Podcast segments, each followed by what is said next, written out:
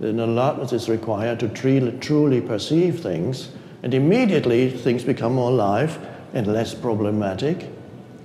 When you go into sense perception because the problematic dimension is in the head and you go into sense perception suddenly you go into the present moment and in the present moment problems disappear. Isn't that strange? So the mind says well i still have them yeah when you start thinking about them you have them again but when you're not thinking about them you have no problems now some of you uh, will argue with that, but let me explain. You have situations in your life that can be challenging, and you have to deal with these situations. But the only place where you can deal with the challenging situations is in the present moment. And dealing with a challenging situation in the present moment is not a problem. You're dealing with a challenging situation, you're facing it, you're looking at it, and that looking is important. What I call looking really is paying, putting your attention on it, which is the power of consciousness. And while you're looking, you're not thinking. Every person who has achieved mastery in any field knows what I mean by looking because there's an, that absolute presence. And then that person does what he or she does. It, flows, it flows from that presence. So you look, there's no problem. Problem is when you dwell mentally on something that will happen, could happen, might happen, a problem that's something I have to face next week, but not now. And you're totally absorbed in that, that's problem. Uh, an interesting thing, I may have even written that in The Power of Now. If you think you have problems, ask yourself, what problem do I have at this moment? But this moment really means this moment. And then you have to go, hmm. Well, I've got all my, my wife, my ex wife is suing me. I'm about to lose my home. Uh,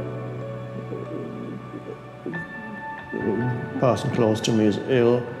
I might lose my job. I have to look for a new job. Okay, what problem do you have at this moment?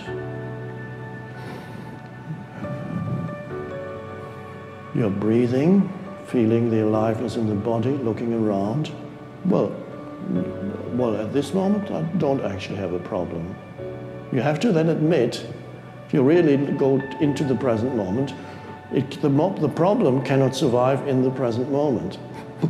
That's an amazing realization. Doesn't mean that you no longer deal with what you need to deal with. You deal with it when the moment comes more effectively, when you don't waste your life energy in the mental realm of creating problems that you cannot be dealt with at this moment. And if you wake up in the middle of the night thinking about your problems and what you can do about them, it's extremely unlikely that you find any solution by worrying at four o'clock in the morning about it. But if you came still at four o'clock in the morning and wake up and go into the inner energy field of the body rather than thinking about your problems, in other words, leave the dimension of problems, come deeply into the present moment, then perhaps the next morning when you wake up, you suddenly say, Oh, I know what I have to do now. I know how I can deal with it now. And the right course of action happens because you've gone there, but not through the problem making faculty in the human mind. So, again, coming back to your question, when things are, when you're not, yet, not being challenged, practice it. And then when you are being challenged by little things that goes wrong, so to speak, in daily life, tends to happen, you might have noticed. Things don't always go according to your expectations. Sometimes you miss the bus, or something, you miss the plane, or something else goes wrong. It tends to happen actually quite a lot. It seems to be part of life. That's, by the way, it's the reason why people go to see movies. Because the substructure of every movie that you see, we could call it, it applies to virtually every movie you see. If you can examine any movie you see, what actually happens in the movie. In fact, I can describe every movie to you in three words something goes wrong. because there wouldn't be a movie otherwise. Nothing would happen. N nobody would evolve. Would, everything would be dead. But in your own life, you complain so you go, you see movies to see something go wrong, but when it happens in your own life, you complain. Not you personally, you've transcended it perhaps already. but, but, so the strange thing is, uh, it's, things are not meant not to go wrong. Going wrong is part of the totality of how life experiences itself. If things didn't go wrong, it would be very uninteresting and nobody would evolve because people only evolve through the challenges that they encounter.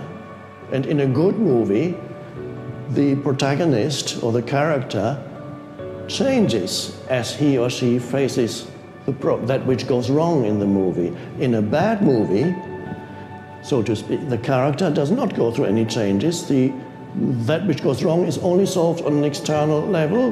The, in the end, the bad guy is killed, and that's the end of the movie, but nothing else happens.